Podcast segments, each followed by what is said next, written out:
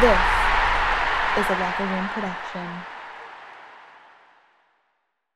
Welcome back to CFB with JB, or Talk With Your Pads College Football Podcast. We're going to look at some spring questions here for a bunch of teams. Today we start with Houston. The Houston Cougars came off a disappointing year with Dana Holgorsen, and year two did not go as well as they thought. After a disappointing year one where tanking was essentially primarily placed on them. There's a bunch of things that Houston needs to figure out heading into year three, but the biggest thing we're going to talk about is what does it look like under Dana Holgorsen with this team. First question I have is who replaces Peyton Turner?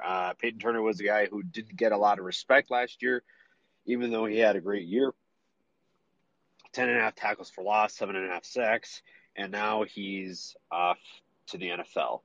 So who replaces him? Now, no one's got the size and the ability that he does with that combination. So it's going to be kind of a committee approach.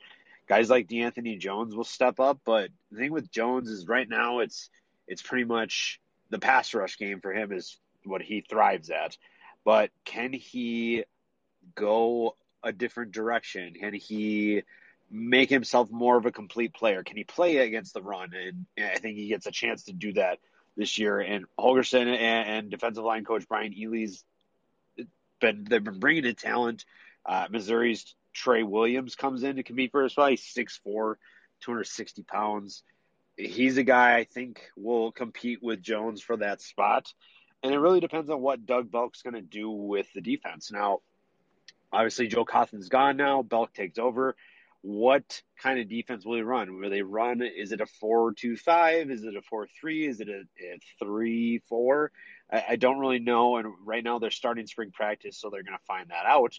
But what does that mean for up front? Well, you look at one side, they had a defensive end, which is what Peyton Turner played. And then they had the bandit spot, which is pretty much David Anini and Derek Parrish's spot. And both of them are back, but if they play two defensive ends, do those two become the starters still, or they remain the starters, I should say? Does a guy like Logan Hall move out to the outside? Now you have Latrell Bankston coming in on the inside, which adds depth to that rotation with Chidozi Nwankwo. And I don't know, does that mean that Hall stays inside? I think he's a better fit inside.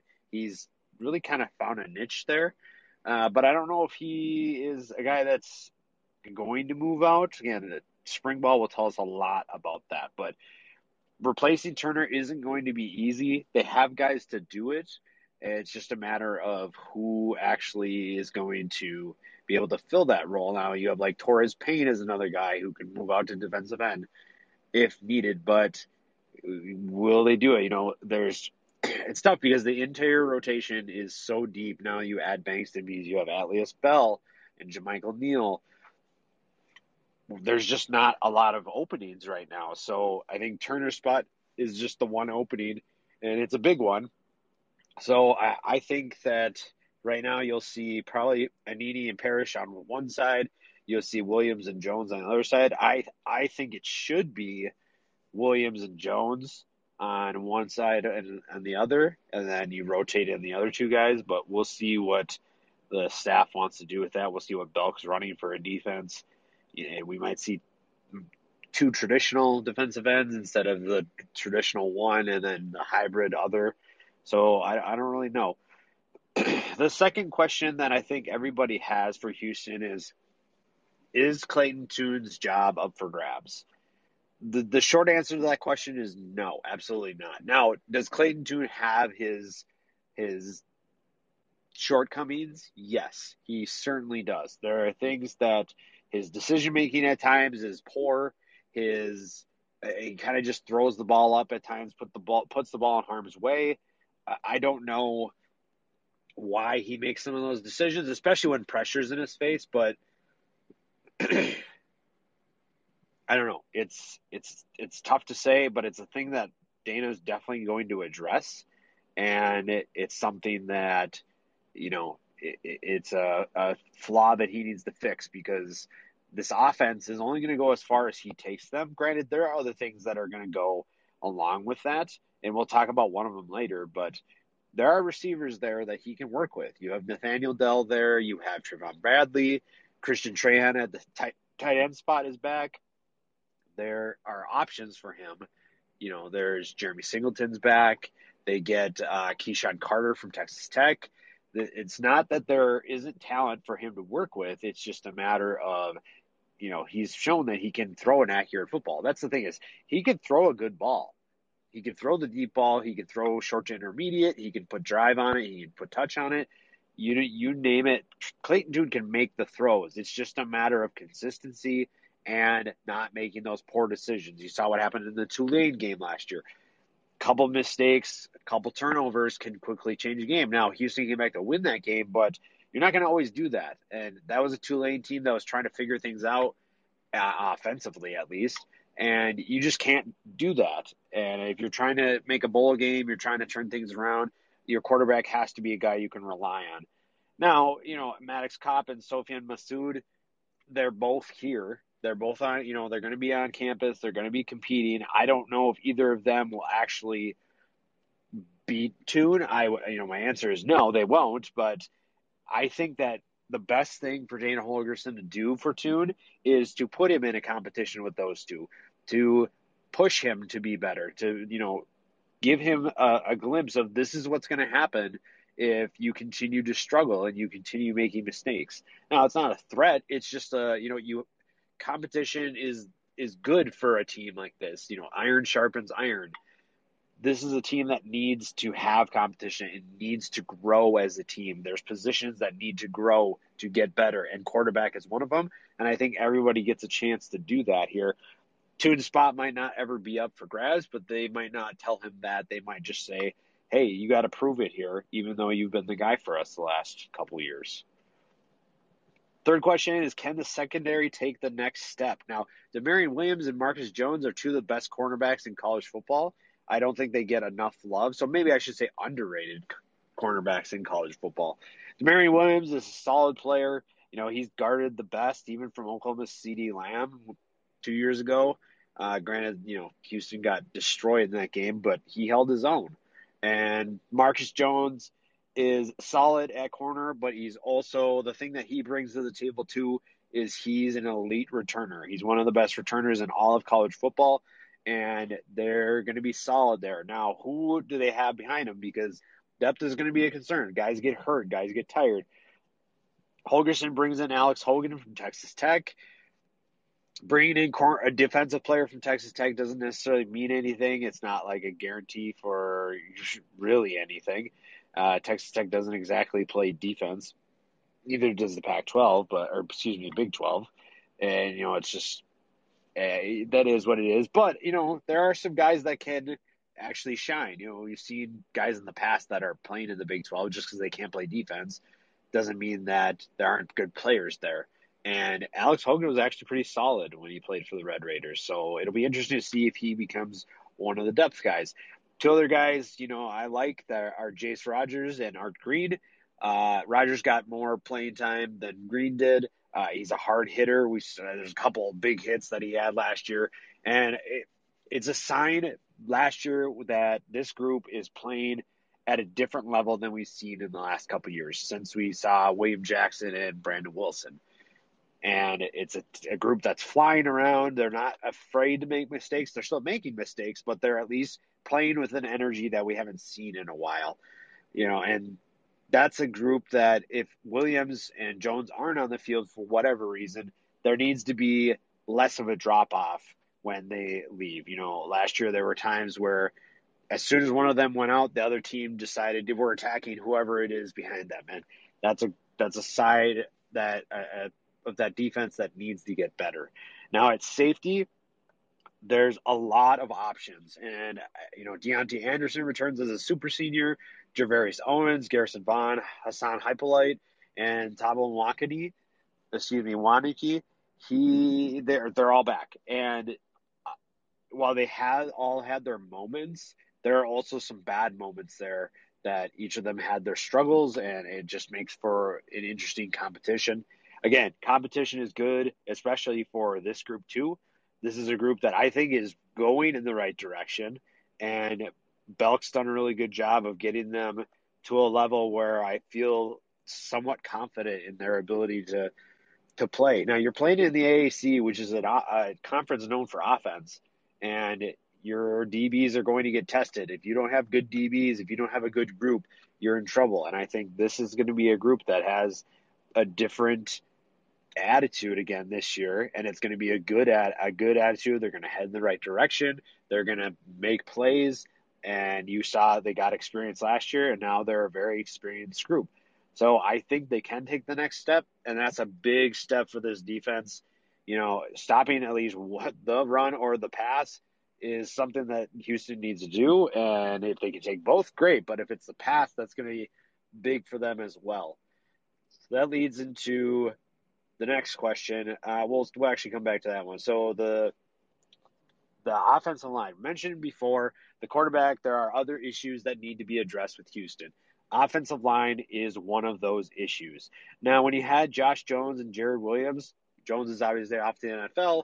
Williams is at Miami. He'll be back another year for his seemingly 8th year of eligibility. Both of them were solid. You didn't really have to worry about that. Everywhere else was where you had issues. And really, interior pressure was a big, big problem. It's not like this team or this group, I should say, was dominant by any means. It was a group that struggled mightily at times, but there are also signs of good play. And I think Houston fans are kind of just sick of the bad, that they don't really see the good sometimes. There are some good things that are going to happen on this group. Louisiana Tech transfer Cody Russi is back, or coming in, I should say. You know, he's a first-team All-Conference USA. He's going to be a solid guy. He has a nasty streak. He finishes plays. Does he play center or does he play guard? I don't really know what they're going to do with him here. But Jack Freeman is back for Houston, and he played center last year. Maybe they throw him at guard. Who knows? I think Jack Freeman can be a good player for Houston. It's kind of like Tune. It's just a matter of consistency. But really, his is going to be health more than anything. So if he can stay healthy, I think he is going to be a solid option for Houston, especially guard play, which has been – granted, Houston rotated so many guys. Last year on the line, they played 11 guys. So that's not exactly helpful when you're trying to get consistency and play on a higher level. But we'll see. Patrick Paul is, I think, can be an all-conference talent. The question with him is just, can he stay out of his own head? This is a guy who can punish you. He can play at a high level, and he can bury you when he needs to. Unfortunately, he also takes a lot of penalties because he's trying to bury you so much that he takes unnecessary hits on guys after the whistle or close to it when the play is not even near him. And he just, like, he needs to figure that out, because Dana last year didn't have a lot. He was on a short leash, we'll just say. And penalties are going to kill Houston. They killed them last year, and you can't have that. And pressure up the middle is going to kill the offense more than anything. You know, if you don't get the play up, obviously that's a big killer. But then if you don't give your quarterback time to throw, that's going to be another thing. But, again, Patrick Paul, these guys have potential to be really good. Paul, like I said, can be an all-conference talent. He's got the size and he's got the frame to do it. He's long arms. He's 6'7". He's a big dude that can play. It's just a matter of, can he keep it together between the years? Can he play consistently, and can he be on the field? Because if he's not on the field, it doesn't matter. And then you have, you know, guys like Max Baines and Dennis Bardwell last year that were solid too. Bardwell's another guy that had penalties at times, and it's just, you got a lot of players that can play. And that's the thing that I really am excited about, is there's a lot of people that have experience on this team. There's a lot of people that can play at a high level. It's just a matter of, can you put it all together? Can you be consistent? Can you protect the quarterback? Can you pick up twists when you need to? Because last year, a lot of times, teams just had to put a little twist in, and that's all that they needed to get past Houston. And, you know, we've also seen that they can pick up those blitzes. They can pick up twists. They're able to do those things. We've seen it. It's not like we haven't seen it at all. We've seen it a little bit. They're just not consistent, and that's the biggest thing there. So O-line and the quarterback, if they can figure things out, this is a good team. I don't know if it's a conference competing or conference championship team. I wouldn't say that, but this is a team that can be significantly better, and it's going to give teams a lot of problems if they can put it all together on the offensive side of the ball, defensive side of the ball. You know, there's a lot of potential in this team, which leads me to the final question is, what should we expect in year three from Dana Holgorsen? First 2 years were not good. I'm not even going to lie. They were not good seasons. The first year everybody's talking about tanking and whatever, and I don't agree with that. I think Dana found a strategy, and now everybody's going to probably use that if they're, think about it. If you have a team that is experienced, you have some seniors coming back, and you lose a couple of them to injury, and you realize that there's a bunch of young players behind them that can step up and be really, really good, and they're able to redshirt. Why would you not have them redshirt and not come back for the rest of the season? Especially if you start 1-3, like Houston did, or 0-4, or 2-2, if it's not the season that you want, well, you can make that call. Yeah, sure, people are going to call you for tanky, whatever, but you're just doing what's best for you, your team, and whatever player you're talking about in that situation. But then we go to year two, and year two was a very weird year for everybody with COVID and whatnot. Houston obviously goes 3-5. It's just not a good season. And they struggled with COVID a little bit, and injuries were really tough on them. So you'd like to think that won't happen again. So that leads us to year three. This is the thing that I need Houston fans to understand, is that the roster that Dana Holgorsen inherited was not good. There are some talented players. You had Marcus Stevenson, Peyton Turner, a bunch of guys that are really, really good. Don't get me wrong. But overall, it wasn't a deep roster. There was high-end talent places, but then the drop-off was so significant that there's not much you can do about that. And it doesn't happen overnight. Dana can't just bring in 40 new guys that can play. He has to do it within the rules, within his restrictions. And so he's brought in guys to compete. Nathaniel Dell is going to be one of the best receivers on the team. That's a Dana guy. You look at, he recruited Nwankwo up the middle. He was one of the best defensive linemen that Houston had last year. Even Marcus Jones. Marcus Jones comes from Troy, one of the best guys on the team. He's a great returner. He's going to be a good DB. There's a lot to like there. I just think that this is the first year, now that a majority of the guys on the roster are Dana's guys, this is the year that Houston fans can actually make a good judgment of where this program is headed. Now, if they finish 7-5, is that what Houston fans want? No, they want probably 8+ wins. But 7-5, depending on how that 7-5 is achieved, is a good sign. I think that that's what Houston will do this year, and I think that that's the floor, obviously. But that's a step in the right direction.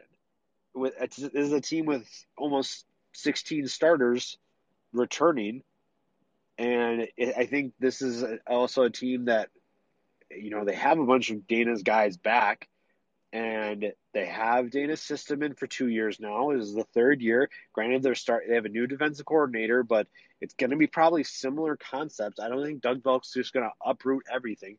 He might just keep the same base system and then just add some wrinkles into it and add his own flair into it.